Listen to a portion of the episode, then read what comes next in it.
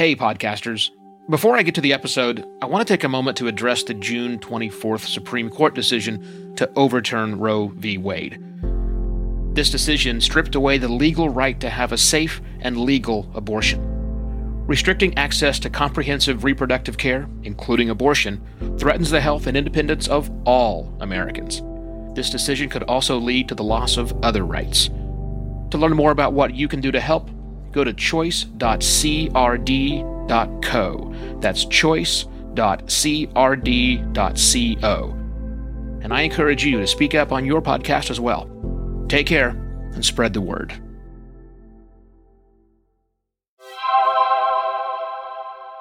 Hello, and welcome to yet another podcast pontifications with me, Evo Terra. Let's talk about seasons in podcasting and why I honestly think they can be a very good idea. But since this is entitled In Defense of Seasons, I should explain what I mean. A season or a mini series, as it's often called, means a set number of episodes that are produced, and then the producer, the producing team, take a break. So a season is also defined as a limited run. Lots of ways you can think about this. And I think in many cases, seasons can be good. And I want to spend the bulk of today talking about the specific use cases when seasons, mini series, self contained packages is a great play for podcast. But first, I need to make sure that I, I, I you you understand what I'm saying here. And that is that if your plan is just to do a regular, plain, everyday interview show, which is the most common format of shows you see in the podcasting world these days, you, a microphone, your friends, guests, whatever, roundtable type stuff, just regular stuff, seasons aren't probably going to work for you. If you just want to produce the normal average thing that's out there, what some of those are fantastic, then seasons probably aren't the case for you. Where seasons work really well is when they are done with intent and forethought. If the idea of seasons is appealing to you just so you can take a break periodically, well, that may not be the best reason for a season. That rhymed.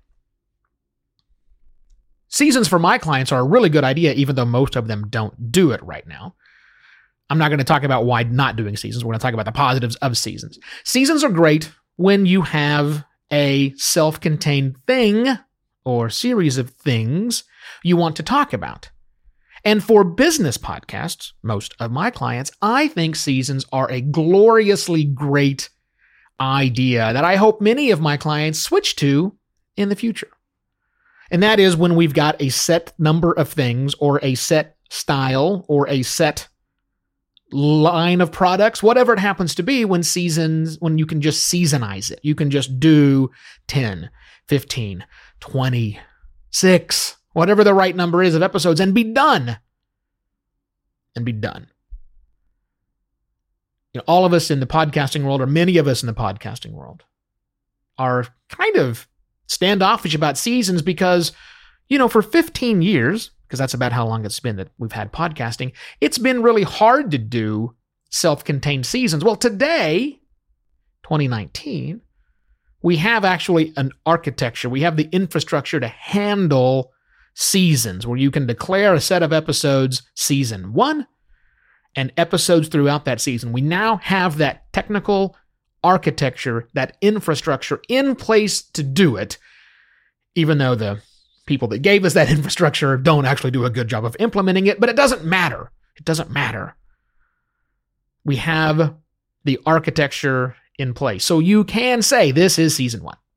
And these are episodes one, two, three, four, five, six, 60 of season one. We can do that. We couldn't do that before. Now we can. And I think smart podcasters who want to do something more than just emulate what they did when they were on the radio and this is coming from a guy who used to be on the radio before he was in podcasting. That's the advice you, you're getting from a lot of people have old radio people talking about radio ways of doing things. So we have the technical architecture now. We also have now a culture where we're used to the Netflix binge model. Where everything is oftentimes available at once or available in, for 10 episodes and then it, goes on pause until the next thing comes around. That was that wasn't very popular not long ago when podcasting started. We want to embrace all these no appointment type content production. Produce when you want to produce and all that stuff, but be sure you do it on a regular weekly basis, which, by the way, is, is the right way to do things. A regular weekly basis is a right way to do things, but not always. So, okay, let's get back to the specific cases of why seasoning is really good.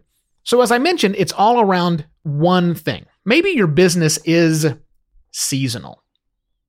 You know, maybe it is. Maybe you are someone who's running a resort on a small island in Thailand. I've had clients, not podcasting clients, I've had clients who have done this, and their business is seasonal by default. You can't get to the island during the rainy season. it's really, really dangerous to get there, like right now. Not a good time. So you produce a certain amount of content for that particular season. It's a great way to do things. Maybe you want to celebrate a season. Maybe you need a 10 episode miniseries, if you will, to talk about the history of Valentine's Day. Maybe that's what you do because you're a greeting cards manufacturer and you've already got this in production so that the 10th episode drops on the 14th. That's a great way to produce, to think about how you want to structure your content inside of a season. Maybe you're telling a story that is self contained. Aaron Mahnke, the guy behind Lore, started a new podcast called Unobscured, and his first season was all about the Salem witch trials, the real history of what happened in Salem back in the 17th century. And it's fascinating, but it's over inside of that. And it, these episodes are long. They take 45 minutes to tell, and there's, I don't know how many of them. There's a long time, and it's done, and it's over. Then he's going to go on for the next season. He's going to do a second season, season two, on some other aspect of history where he does a deep dive.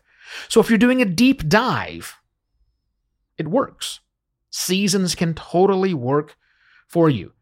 Again, where they don't work is when you're just doing it because it's convenient for you that's not necessarily the best way to do a season, although, if I'm honest, that's how I do seasons. But don't, as I've told many of my clients, don't don't do what I do, do what I say. Yeah, if it's just for you to make it easy, then that may not be the best reason to do a series. But this is podcasting. We can do whatever we want with this medium.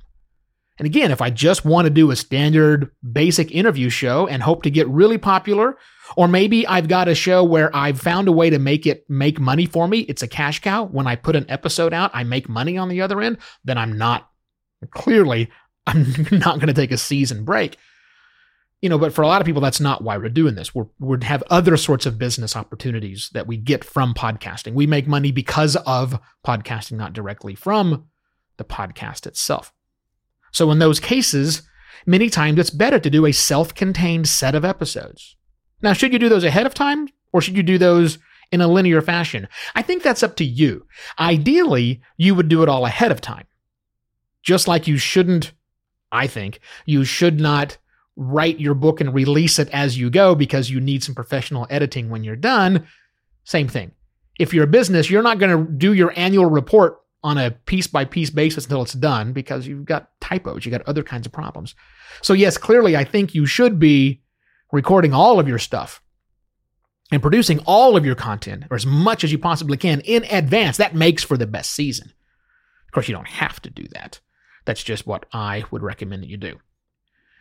Also, last thought. Now that we have this technical architecture in place, we're going to see, I believe, more apps and more devices start taking advantage of this technical architecture for those of us, for those of you perhaps, who are creating seasons and tagging your content appropriately. I think we're now at the point where people will start taking advantage of that and making it available, opening up to brand new people who've never listened to podcasts because they don't want to commit to every single week, every single time. Anyhow, that's what I think. There are good business cases for seasons and miniseries. If you have questions about that, want some help, I help. Oddly enough, it's what I do. Go to podcastlaunch.pro to see how I help my business clients. Email me, evo at podcastlaunch.pro, and let's talk about working together. But I'll be back tomorrow with yet another podcast pontifications. Cheers.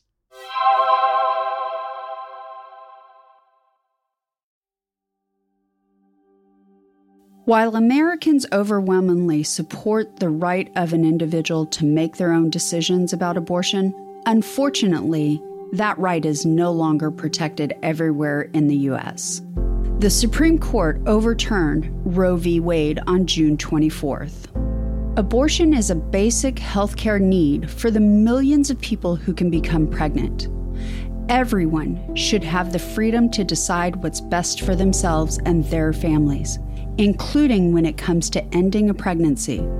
This decision has dire consequences for individual health and safety and could have harsh repercussions for other landmark decisions. Restricting access to comprehensive reproductive care, including abortion, threatens the health and independence of all Americans. Even if you live in a state where abortion rights are upheld, access to safe medical procedures shouldn't be determined by location, and it shouldn't be the privilege of a small few. You can help by donating to local abortion funds. To find out where to donate for each state, visit donationsforabortion.com. That's donations, the number four, abortion.com. If you or someone you know needs help, or if you want to get more involved, here are five resources. One, Shout Your Abortion is a campaign to normalize abortion. Two, don't Ban Equality is a campaign for companies to take a stand against abortion restrictions. 3. Abortion.cafe has information about where to find clinics. 4. PlanCpills.org provides early at home abortion pills that you can keep in your medicine cabinet. And 5. Choice.crd.co has a collection of these resources and more. We encourage you to speak up, take care, and spread the word.